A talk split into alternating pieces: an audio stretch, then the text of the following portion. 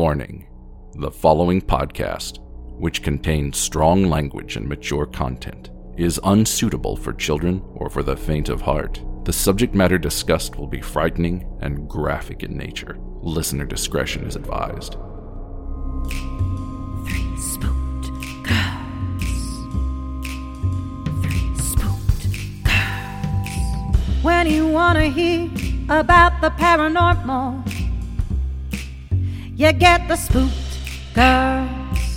True crime that makes you hypothermal with the three spooked girls.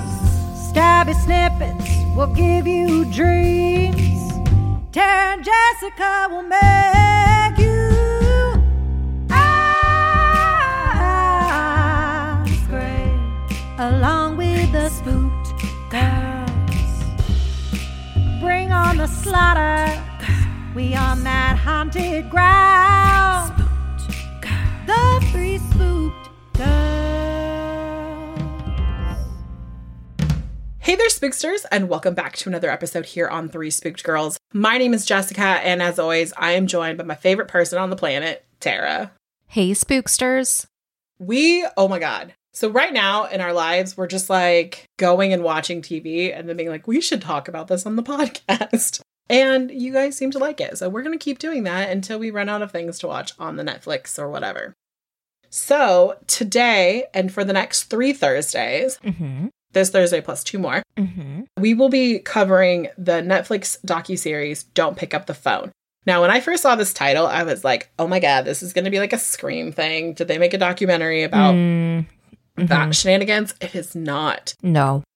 It is a whole other kind of fuckery. Mm-hmm. It is. It blows my mind that this is like real life. And that I'd never heard of this. Uh-uh. So a quick little synopsis of kind of like what the fuck is happening is this. Basically, a man was calling fast food or like chain restaurants like Wendy's, McDonald's, Burger King, Taco Bell. I think like a couple pizza places like Domino's, those type of places. Applebee's, like chain restaurants, right? And this individual was calling and pretending to be the police and basically stating that an employee there, giving a very broad description of a person. So basically it would be like a young woman, about five foot, whatever, with brown hair. Mm-hmm. Very generic. Mm-hmm. Saying that somebody had come into their office and said that this person at the restaurant had stolen an item. We're going to talk about two particular cases, and then we're going to talk about, there's like four in this one area that this detective takes over, but first we're going to talk about what happened on April ninth, two thousand four. And I'm thinking like April ninth, two thousand four, like I'm a senior in high school, and I have no clue that this is happening. Thank God, like my parents, like this is one of those times where I'm like, oh my God, my privilege helped me for once. I mean, well, it helped, helped me all the time. And my parents were like, we don't want you to work, because I think like you worked in high school. Mm-hmm. Yeah, my first job was at a Subway. Mm-hmm. Right. And I would go in all the time and be like, Tara, I would like a sandwich. Feed me. I did pay for them. Yes, you did. She never gave me free sandwiches. Though mm. you used to come in all the time when I worked at Starbucks and I would give you free Starbucks. True. In this moment, I realized that there was not reciprocation. I apologize. It's okay. eighteen-year-old me did not think about that. It's true. Okay. So Detective Buddy Stump is sitting at home having an evening. It's important to say Detective Buddy Stump, now my new favorite detective on the planet. After Papa Joe. After Papa Joe. So it's like him, it's Papa Joe, Buddy Stump, and then Vic Flaherty, who mm-hmm. we'll talk about later. Mm-hmm. So he is literally a rookie detective. Like he just got promoted three weeks prior to this mm-hmm. event happening. Mm-hmm. So Buddy gets a call and is like, hey, can you come down to this McDon- the McDonald's? And this is like small town America. So it's not like, mm-hmm. like if someone in Sacramento was like, could you come down to a McDonald's? They'd be like, which McDonald's? No, he was like, I'll be there. Yeah, it's like saying go to the McDonald's where I live because there is only one. It's true. And there is only McDonald's. Well, no, there's other restaurants too. Right, but like as far as fast food, there's like Brahms. There's like three and things. Yeah. We need a Taco Bell. But anyways, we digress. I don't know if your town could sustain a Taco Bell. I would by myself. It's fine. Just kidding. No, I wouldn't. Okay, so April ninth, two thousand four, he gets a call. He goes down and he starts hearing this story. And basically, the assistant manager, fifty-one-year-old Donna Summers, who, by the way, I hold just as culpable as the bad guy. Mm, because mm-hmm. Most definitely. I'm going to have like a real strong opinion on some of these people. And you guys might be like, the fuck? But like, my mom always said that God didn't give everybody common sense. And it felt like God skipped Donna just completely. Just Donna wasn't in that line that day that that was being handed out. But anyway, Donna says that while she's working, she's the assistant manager. And a gentleman calls and he identifies himself as a detective with the Mount Washington P D, or a police officer with the Mount Washington P D. And he says that he has the manager on the phone and, or has had the manager on the phone and a corporate rep. And basically, someone had come into the police station and said that an employee who was like young, brunette, mm-hmm. five something, like five foot something, had stolen a wallet, the vague description, and the assistant manager goes, oh, I know who that is. That's Louise Ogborn. Mm-hmm. Because again, if you were to like walk in to any establishment and be like, do you have a dark haired five foot something female at a restaurant, a young one? Probably. Mm-hmm. Right. And the, the really thing that pisses me off extra about this is that Louise had already worked that day and had decided to work extra to help. So she was Ugh, only there girl. because she was doing something nice. The police state, hey, we've had this complaint. She's apparently stolen this wallet. We need to get to the bottom of this. We have two options. Option number one, we can have her arrested at the restaurant. We'll come down there and arrest her. Number two, and she's talking to Donna at this point. Number two, you can do a strip search and see if you can find anything. The absolute fuckery. I have a friend who is a retired cop now, and I asked him some questions, and he hasn't got back to me, so like maybe in one of the other episodes, he will. But the question I asked him was, would anyone from a police department make a call to an establishment or a business to let them know that an employee has been reported stealing something from a customer? I'm pretty sure that answer is no. And then my second question is, would they ask someone to search an individual? And then mm-hmm. question two point five is, would they, being the police, ever ask a civilian to strip search or body cavity search? So like a civilian, not a police. Yeah, hell We no. all know this is no, but I just kind of wanted to like, and then I asked him, like, Confirm. what was the proper protocol? Right. Because, you know, you never know. Like, I can understand, like, maybe be like, could you check her purse? Right, exactly. Like, or have her turn out her pockets. Her pockets, yeah. Yeah. Or like, maybe, you know, shake out her apron, take her hat off. Yes. In a later one with Elizabeth, they have her take her shoes off. I was like, that actually made sense to me because mm-hmm. like it was cash. You could slip sh- cash down into your shoes. After that, I was like, no one should be taking anything off. No, like what the fuck? So Louise complies because at this point, like she's eighteen years old. This is like one of her first jobs. Her mom had gotten really sick. She was working to like help pay some bills. She was just being like a good kid. And well, that kind of backfired in this situation.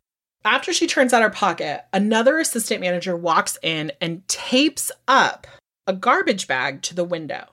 And then they ask her, they tell her, we're going to do a strip search and nope. we're making it private, which I understood like why they that part. Yeah. Putting the, the bag up. In no fucking way should this have ever happened. No. But at least they had, someone had the fucking common decency to be like, well, maybe the fucking fry cook shouldn't see her bits. What? Lori Vallow has been found guilty on all counts. Sorry, C K. Yes. Oh my God, we're leaving this in. Leaving this in. Fucking bye. Because literally we recorded the episode you guys heard on Monday yesterday. Yeah. In our time. So we were like, fuck. But that bitch, okay. Bye-bye. Sorry. We'll insert another thing into that, but you guys could also hear our real-time excitement. Yes. Of her being, yes. I'm so excited. Fucking dumb hoe. Bye. Oh, good things. Good things. But now back to the bad things. Yes. Anyway, so they tape it up. Donna is in there, which I think was like, okay, this makes sense. Donna is a woman. Louise is a woman. At least they have woman on woman. It's not like some pervy dude is like, mm-hmm. okay. Well, yeah. And that doesn't happen in all the cases. I want you guys to know that. I think it was just the luck of the draw who answered the phone and happened to be Donna. So Louise gets naked. And this poor baby eighteen-year-old girl who just, like, trying to live in the wor- like the real world and make some money. At this point, they're on the phone. They're on the phone for, like, two hours in total. But she's now just, like, stark naked in her birthday suit, just standing there. They give her, like, an apron, like, you know, the ones that, like, the McDonald's cooks wear. Mm-hmm. So she has that, and she's, like, holding it to her. But the detec- or the policeman on the phone tells Donna to take her clothes and her car keys and go put her clothes in her car. This should have been the, f- like, if if you hadn't already gotten a fucking red flag, this should have been that fucking red flag. Mm-hmm. Good duh, people. So they do this because they think they're complying with a police officer. Louise is crying. She's just like, oh my gosh, she's like super distraught. Like, you see video of her and she's like, strapped into this apron, like holding it to her, like a think like towel getting out of the shower, but mm-hmm. like there's no back to it. No. And then you see, like, because the footage, you see a middle-aged white bald man walk in, and he's not wearing any identification that he works either as a police officer or that he works for McDonald's. Well, come to find out, Donna's like, I'm trying to run this restaurant. I can't sit on the phone with you. I don't know what the fuck's going on. Why aren't you guys here? And they're like, look, we don't. They basically gave, like, an excuse, like, we're understaffed, so we're just, like, waiting for someone to be able to come down, right? So the detective goes, Donna, do you have a man in your life that you trust? And she goes, why the fuck I do? My fiancé, Walter Nix, who is a church-going, little league coaching, all-around good guy. He could come on down. So she calls Walter, and he fucking comes down to babysit a naked girl in his fiance's work office. If this isn't another fucking red flag that this isn't real, like, I don't know what the fuck is. Fucking insane. I'm just over here like, dude, the fuck? He takes the phone. So Donna is now, okay, like, you have her. I'm going to go run the restaurant. Now the police officer starts giving him really specific instructions. He tells Walter to tell her to drop the apron. The police, the quote, police, and I say this with quotation marks, says for her to do jumping jacks, run in place, like kind of like shake to see if anything falls out of her body. Donna keeps coming in and out of the office. And every time the door opens, like he hands her back the, I don't know if like she would knock or something, but like she would be like back in the apron. Donna would come in and then leave. And like one time, I guess, Donna came in and Louise wasn't covered, but Donna didn't do shit. Like Louise is standing there naked. I don't know about this, but like, I don't know really any like fifty-one year old woman with her fucking fifty year old fiance would be okay with a young girl naked in a confined space. That doesn't make any sense to me whatsoever. So then Donna is just like, and she's not doing anything to help. Like, Louise is sitting there. She's seeing Donna come in and out. There's nothing going on. There's no help for her. And she just feels helpless. Like, she's, like, you hear her recorded voice. And she's just, like, super distraught about this. Like, you could tell that, like, this has fucking fucked her up. And Walter, this fucking motherfucker, for sure. The police officer, quote unquote, instructs Walter to bend her over his knee and spank her. And spank her hard. I don't know if it was so that he could hear it or what, but basically did this for on and off for about twenty minutes, and it actually left red marks on Louise's body. This poor little girl, this poor baby. Like, I know that eighteen, you're technically legally an adult, but like eighteen, y'all y'all who are eighteen out there, y'all babies to me. That hurts my heart. At one point, he says, well, I need to see, I need to know if she's on any drugs or alcohol.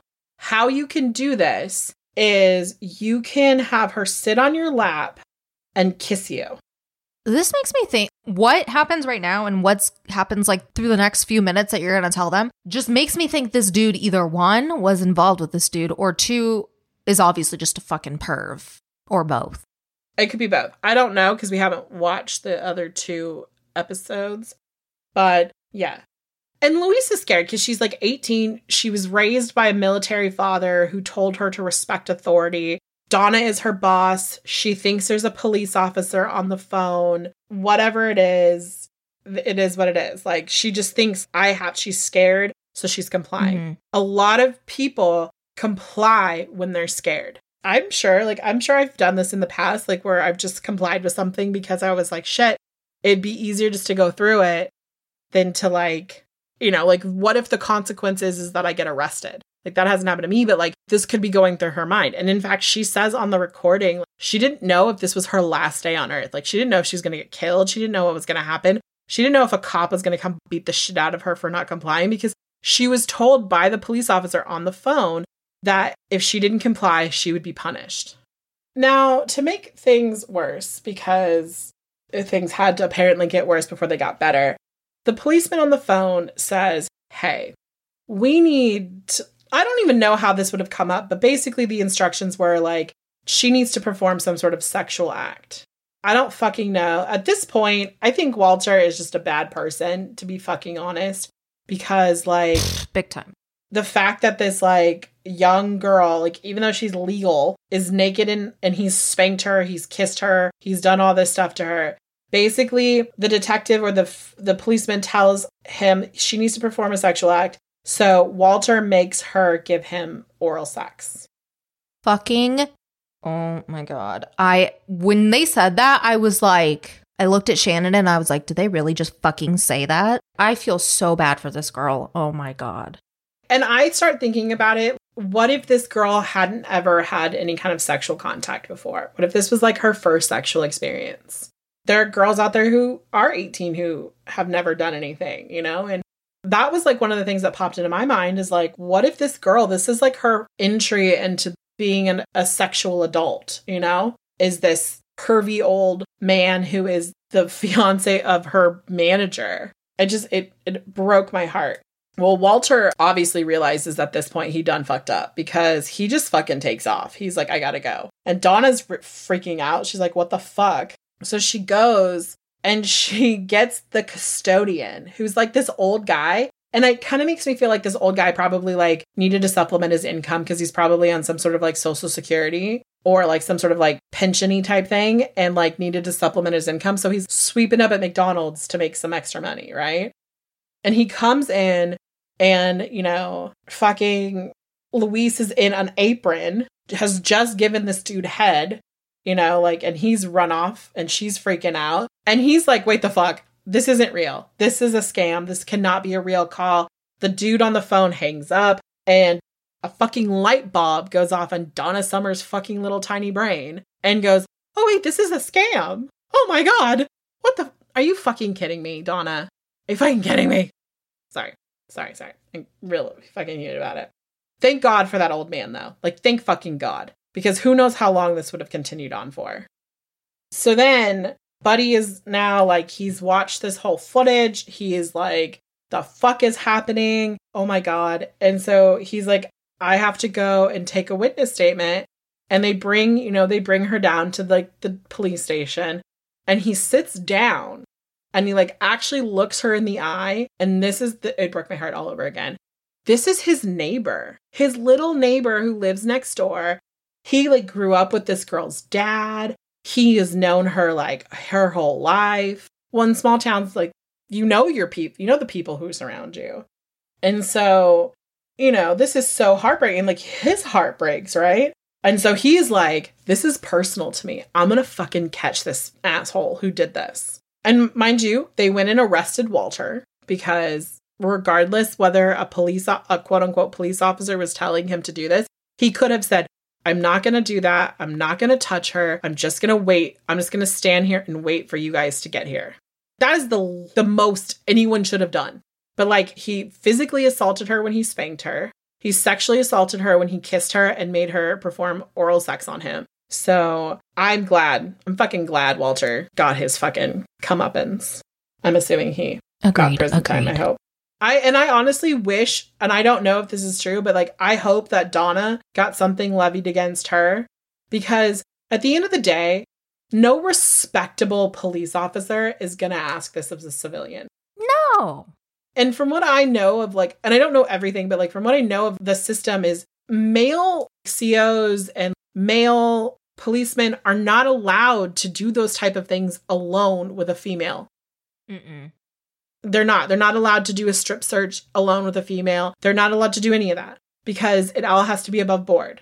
Right. And so the fact that, like, this person is like, you need to do all this shit should have been a red flag, which makes me think that Walter, I don't know if Walter's involved with the dude, but, like, mm-hmm. at the very least, Walter took advantage of a situation yeah. that he knew wasn't real. Like, there's no way that fucking Walter thought this shit was real.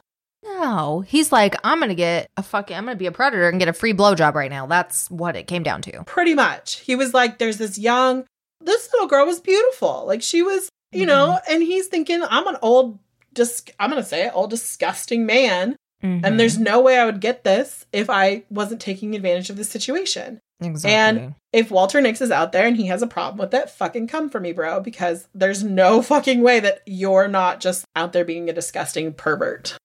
A hundred percent. I should Google Walter Nix and see where the fuck he is. It's the great thing about recording on a computer, guys. What happened to Walter Nix Junior? Apparently he's a junior. He was sentenced to five years in prison. Five? Oh my God. Better than nothing, I guess. Right? Oh, Jesus. Oh, she was so young and so sad. Okay, so we're moving on. So Buddy, Buddy does the first thing. He starts thinking, and the first thing he thinks to himself is, how does this person know all this is actually happening? Like, couldn't they be lying about it? Couldn't they, like, how would he know that they took the clothes out? And he's like, well, across the street is a Winn-Dixie, which I believe is a grocery store. Mm-hmm, it is. And he's like, because it's two thousand four, there's still payphones. For those of you who are mm-hmm. under the age of thirty, payphones are these magical boxes that are attached to places that you put change into. And then very complex, have to read the instructions and then dial a phone number. And then you get like three minutes. Yeah. Unless you put more quarters in. Yeah, you're like, fuck, I'm going to put nickels. You just couldn't put pennies, I think. I think it was like quarters times and bit- the nickels. He'll give you like a second. It's fine. Yeah, pennies. Throwing pennies in. When they would have just come right out. In fact, I remember as a kid, like you would walk by payphones and like swipe in mm-hmm. to see if you could find change. Yeah. If you, for instance, let's say you put like three dollars worth of quarters in, but you mm-hmm. used a dollar's worth. The other two dollars would spit back out. Mm-hmm. So be like, hell maybe yeah. no one took their change. I did that too as a kid. Hell yeah. That's why I said people under thirty. Yes.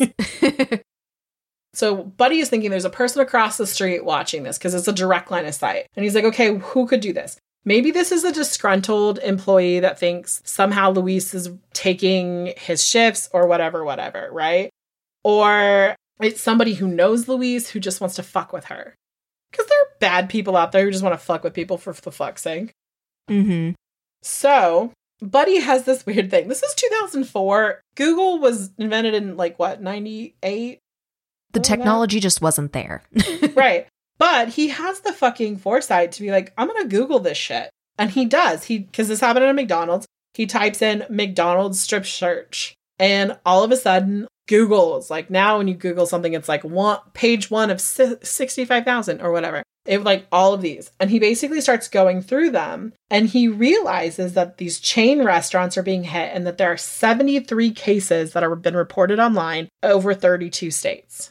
And the first call he can find originates back in nineteen ninety-four. So this person is definitely a serial offender. And it's been happening for ten mm-hmm. fucking years. That's so long. That's the age of your child.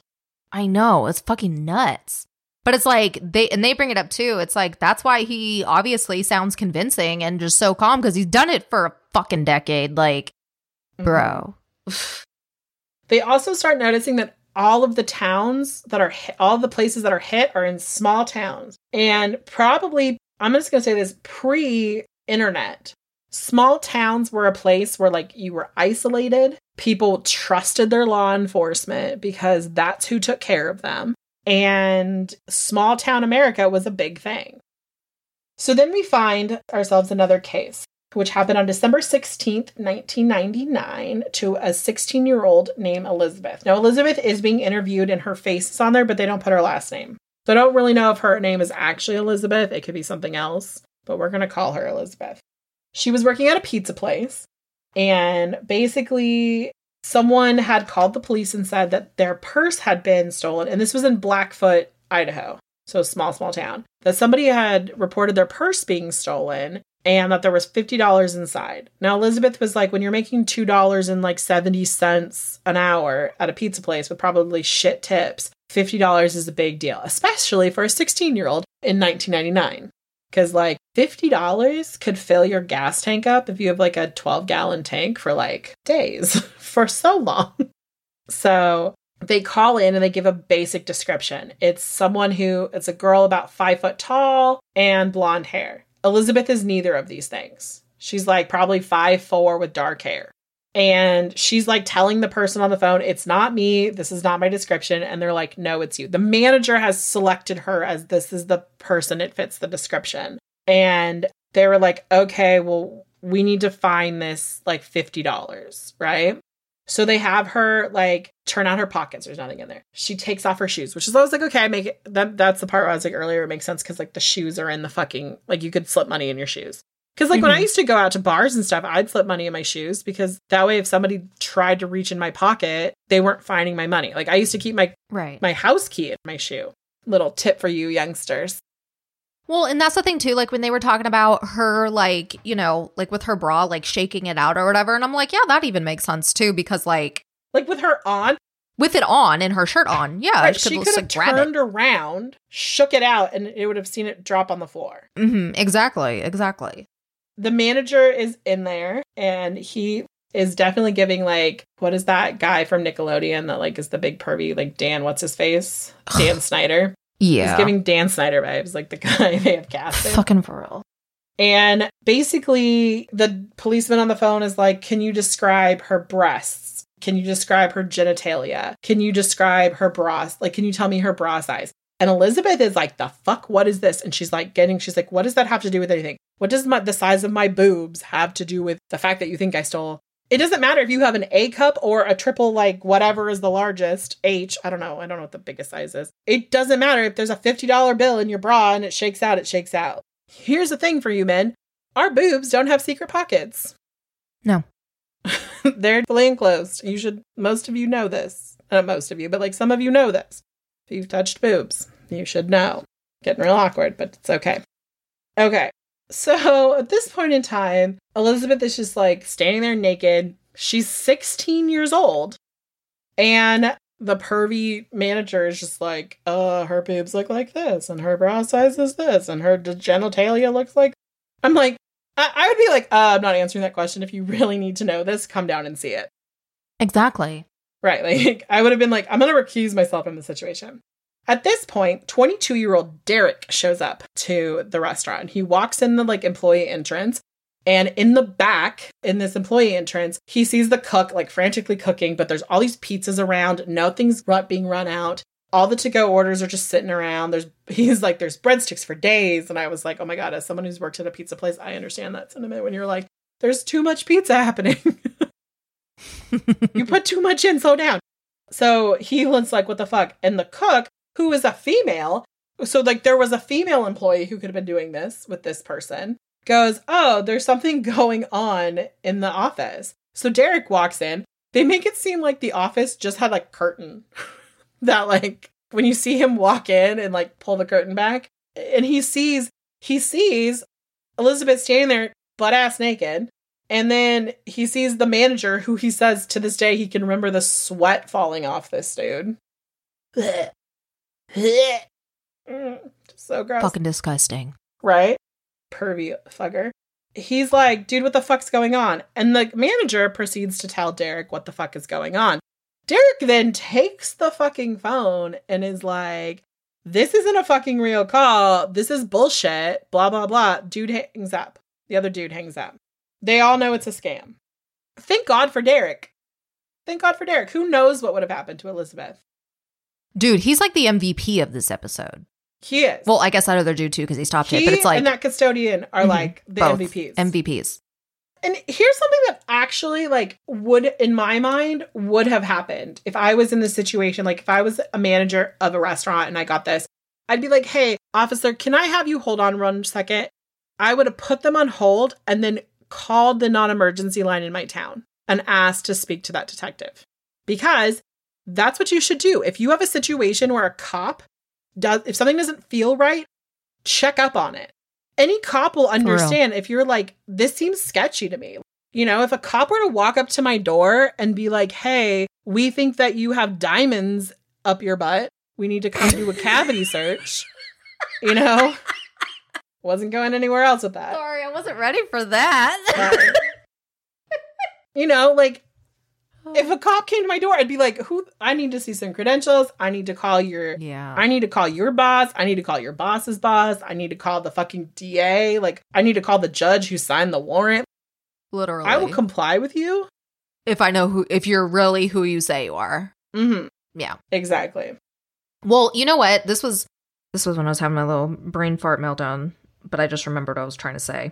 The thing is to keep in mind too, even though this was in the nineties and early two thousands, we as women, most of the time, probably did not feel comfortable standing up to men mm-hmm. during this time. I don't think women are still. Like, I mm-mm. think there's a lot of women out there who still don't feel comfortable. Right, exactly. And especially you have to think, too, is I can't remember. The, the second victim was also young, right? Or younger. Yeah. They're both. Yeah. Like, one was eighteen. Louise was eighteen. And Elizabeth was sixteen. Yeah. So see, fucking children, like one's a literal minor. And I think this is why this individual was targeting fast mm-hmm. food places, mm-hmm. chain restaurants, because they're the ones who hire young kids. Yeah. In the town I grew up in, there was like one girl who was a waitress at the local restaurant and who's in high school. But like the majority mm-hmm. of them were like adult women. Right. And I can say waitresses because there were no men serving because like, mm-hmm. I don't know what the fuck they were doing, but probably working at the mill, but you know, you know, gender stereotypes alive and well in Tama County. No fucking kidding. But like, you know, these young girls, if if your manager is like, you have to comply, like you could lose your job, like you could go to prison, yeah. like I'd be like, arrest me. Right. You and I would be like, fucking cuffs, please. Mm-hmm. Do they come custom? Can I get pink ones? That would be me. Like, because like, people fall scammed to this all the time, especially elderly yeah. people. Mm-hmm, mm-hmm. But one, this is a violation of your Fourth Amendment, right? Is unlawful search and seizure. So like, mm-hmm. you know, I'm reading like Walter Nix is like, he basically was charged with sodomy and assault. Mm-hmm. But he claimed again that he was just doing what the officer told him to do. Oh, he's on the sex offender registry. Good. Mm-hmm. Because like, at some point, sir, you knew it was wrong to put your private part anywhere near her. Anyway, so Buddy, or Buddy Stump, Detective Buddy Stump, is starting to look into this. And he comes across, he's trying to figure out, he's trying to track down this number. And he calls A T and T and basically finds out that it's a it's a prepaid call card. Mm-hmm. And then the documentary shifts to a man, by, a detective by the name, he's a detective sergeant by the name of Victor Flaherty. Flaherty. Flaherty. I don't know. I'm saying it wrong, guys. I'm so sorry. Flatter. Like I, I think it's, how do you spell Flaherty. It? F L A H E R T Y. Right. Flaherty. Yes, Flaherty. Mm-hmm. He's a detective with the Boston, or in the Massachusetts area. He's not in Boston, but he's in the Massachusetts area. And he has four cases that are like all in these towns that have been hit pretty close. And so he starts going and starts doing this. And he's he gets on the phone with A T and T. And he's like, the fuck. He's the one who tracks down and finds that these are actually prepaid cards. Mm-hmm. A T and T prepaid cards. Somehow Buddy does as well. And he keeps calling, does right? One of them, one of, doesn't one of them, oh, you're probably about to say the Star sixty-nine thing, aren't you? Yeah. Sorry, I just remembered. I was like. Like Star sixty-nine it, but like, so Buddy Star sixty-nines it. And I think also like Victor probably does the same thing, but it yeah. keeps going to a busy signal. Because right. it's a prepaid, and they're like, the reason this is it's not is because a real it's number. A prepaid card. Mm-hmm. So like, you can't call this number back. And they're like, right. Oh, shit. So mm-hmm. finally, Victor is on the phone with this woman named Michelle, who's at A T and T, and they're just becoming best friends because he's talking to her all the time. And she's like, he's asking all these questions, and she's like, we can't trace them. I don't have answers. I don't have answers. And finally, because this is all happening after two thousand four, come to find out that after nine eleven, prepaid cards are now traceable. You can now trace them back. So like, if for those of you who don't know what a prepaid card, prepaid calling card is, basically what it is, you'd go to a store and you would buy a card. It basically, it looks like a gift card, and you buy like a certain amount of minutes on it. And then you go to a, like a land, a landline. For those of you who don't know, that's the thing that you plug into the wall. Mm-hmm. And then you pay your a lot of times cable provider now. Mm-hmm. Four. So you would go to a landline. I don't know if they work on cell phones. I've never really tried. I've only used a prepaid calling card one time, and it was when I was in Austria. Because it was a way to call long distance without having long distance. So let's say, like, you only called your local area all the time. Like, the farthest was only local, and you wanted to make a long distance call. You could call using that prepaid, and it would just be one cost. Mm-hmm. Yeah. I legit just asked, text Shannon and asked her, because during, like, deployments and stuff, a lot of people would use them. Mm-hmm. So that's what I asked her. I was, I was like, can you use those on cell phones or, like... Actual, I put like actual phones, but it's not like cell phones are actual phones too. But she knows what I mean, landlines. Yeah. So they were like, you. They're traceable. And at this mm-hmm. point in time, they now have traced it back to a singular city. And that would be Panama City, Florida, which fucking, of course, is Panama City, Florida. Literally what it's I said. Fucking Florida. Also, Bo used to live there, my brother. Yes, he did. Mm-hmm. So they're like, fuck, we know it's in Panama City. Cool. Basically, they start this detective work, and they they call the P D in Panama City. I think Buddy calls first. It's either Buddy or one of those calls first, and they're like, oh, and then the other one calls, and they're like, oh, by the way, there's another detective in a different area investigating the same shit. And they were like, okay. And then Buddy and Victor become friends, and I think they should have a buddy cop show because they're just so opposite, and I love it. It's so cute. Anyway. So they start working together, and basically Victor starts running this down, and he gets the date and time of purchase of that card. And he finds out it's at a fucking Walmart. And he's like, cool. He gets a Walmart, right? But the problem is the first Walmart they go to, or that this card is bought at, doesn't have cameras over the cashiers, just on the doors. And they're like, in the hour that this happens, because, you know, the dude isn't going to like walk. Like, I would hope that he didn't walk right in, walk right up to the prepaid cards, buy it and leave.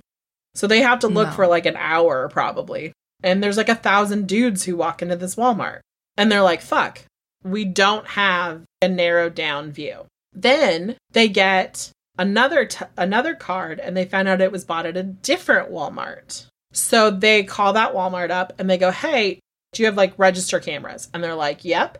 They're like, okay, here's the date, timestamp we need of the. Re-. So they send them a tape of the registers. And lo and behold, a dude who's like six one, dark hair, walks in and buys a card at the date and time on that stamp. And they're like, fuck yeah. Mm-hmm. Victor calls Buddy. I got a picture. We got his face. They start doing more detail work. They find out that there was another one bought like at a Walgreens or someplace like that, like a pharmacy. Mm-hmm. And the dude walks in at date and time, same guy. They're like, we fucking got him.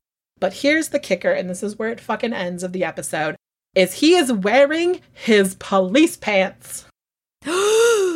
He's a cop. Dun, dun, dun. Who would have saw that? Which Looking makes sense. You, Golden State Killer. Right. Cops never do it. M- majority of... Uh, I want to say, well, there are very good cops in this country, yeah. And then there are the ones who are like, I'm going to cause fuckery because no one's going to suspect me. But now we suspect all of them. We got so, a bad egg here. They're like, shit, he's a cop. Which means he's a cop in Panama City, Florida. Which, how the mm-hmm. fuck does he not know that people are investigating him? But then again, he probably doesn't know that the thing about the... The calling card. The, the calling yeah, the cards. Calling cards. So he thinks mm-hmm. he's in the clear. And that is where we leave this episode, with knowing he's a cop. Cliffhanger. Cliffhanger, yeah. But not knowing anything else yet. I know they when the when it ended, I was like, fuck you. I know, I almost fuck started you. the second episode, but I was like, no, I'm going to start getting confused and muddling things together, so I'm going to wait. Right. But I was like, how dare you leave me on a cliffhanger? And then I'm like, Jessica, right? This is fucking Netflix. Like, you just click next. Like, can you imagine if this was, like, in two thousand four and I had to wait, like, a week to see part two? I'd have been like, ugh, who was the cop? I could easily just click my screen back on and be like, okay. Play. I mean, I did Google who it was. Oh, don't tell me. I don't want to know. I did. I did Google, but... I love the suspense. Dun, dun, dun. I'm really excited for more episodes of this because, really, this case I had no idea about. Mm-mm. It has eluded it's me very, all of these years. There's a lot to it, there's a lot of like intricate details and seventy-three cases. Yeah, and it's a very different kind of crime than we usually do, period. I know we're always like, oh, we're doing something new. But no, this, like, we have not done a crime like this before. So I find it extremely fascinating to watch this documentary. This is a sexual predator who is sometimes thousands of miles away from people. Yeah. If he's in Panama City, Florida, the farthest one was in fucking Fountain, Nevada. Crazy. Which, Which, you know, it makes I'm you think. thirteen hundred miles from Tara, and that's middle of the country. Mm-hmm. It makes you think, like, they had the seventy whatever recorded, but it's like, I, it makes you wonder how many he called that they either didn't answer, they hung up on him, they told him to fuck off, or, you know, ones they don't even know he was connected to. It's scary. It's crazy. I mean, because think about it like this. How many times did you close with someone who was mm-hmm. around your age? Maybe eighteen. Oh, yeah. And you'd be a little, you might be a little scared to tell anyone because, right. you know, maybe you figured it out halfway through that this isn't real. Mm-hmm. And it, and it's also embarrassing. Like, if I was right. fucking Donna oh Summer gosh. or that fucking pizza, like the seventy-three that we know about, if yeah. you fell for this, I don't mean to be mean, but like, I feel like there's a reason he picked this is because he picked hectic places. He picked overworked and underappreciated people, mm-hmm. probably mm-hmm. not using their common sense all the time. They're probably right. just out there like, can I fucking make a paycheck to go home and live my life? And like right. Derek said, he was like, Blackfoot, Idaho is so small and tiny, you basically take the job you take. In my mind, this is fucking crazy. So no, I cannot I wait completely for the rest agree. Of this. Because obviously it has concluded and mm-hmm. I'm just like, this wouldn't fly today. It would be no. super easy. Here's, okay, so here's some things that I'm looking forward to finding out. One, mm-hmm. does this guy somehow have access to the cameras in these offices? Mm. Because a lot of chain restaurants install cameras that face their safe yeah. so they can see if anyone is stealing.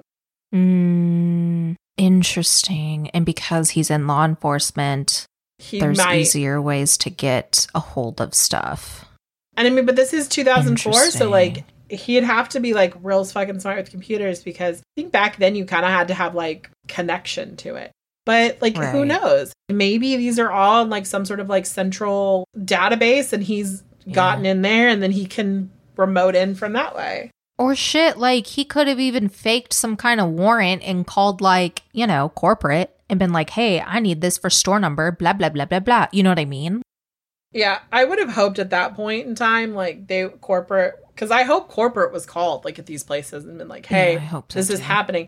Also, maybe this isn't happening because then I would have thought, if, like, let's say this, let's say, like, twenty McDonald's get hit in, like, a three-year span, right? You would think that if someone had called corporate McDonald's and was like, shit, this happened at your restaurants, that they would be like, even with even with franchises, they would have been like, hey, you guys need to be paying attention for this. Somebody's going to call. They're going to pretend to be a cop. They're going to like make you pick a female. I mean, one of them, they talk on this, was a, they actually, he actually targeted a, a guy. A female employee strip searched a male employee and like touched his private parts.